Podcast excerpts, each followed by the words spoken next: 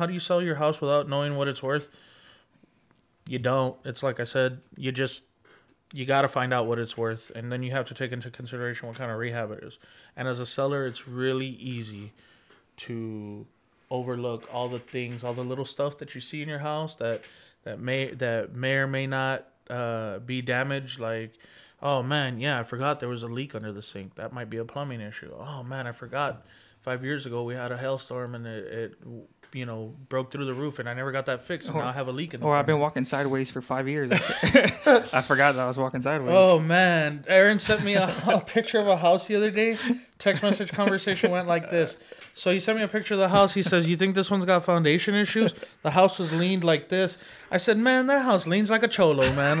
Like, I said, "You got." I said that that definitely has foundation issues, and it was like a like a fifteen hundred or two thousand square foot house. wasn't a really big house. It was a yeah, it was it was close to it was like eighteen hundred.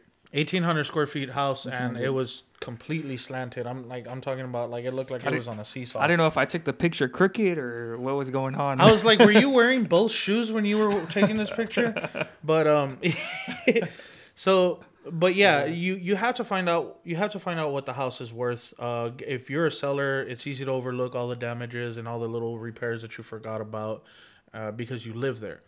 So what you want to do is you want to get somebody who is experienced, somebody like myself or Aaron or maybe an appraiser or somebody you know that's a realtor, something to that effect, to go in and look around and say, okay, yeah, this might cost foundation issues, this might cost this, this might cost that, and then you go and then you then they run their numbers and then they run their comps and then, um, then they provide you with a fair value. I mean, it's just they're not gonna.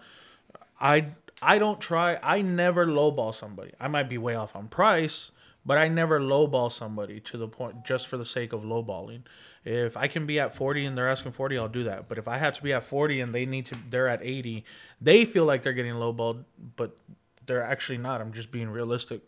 Anyways, so get somebody who knows what they're doing to come and value your house so that way you can properly price it. The only re- the only reason real estate does not move or sell is because it's too expensive uh, for the area.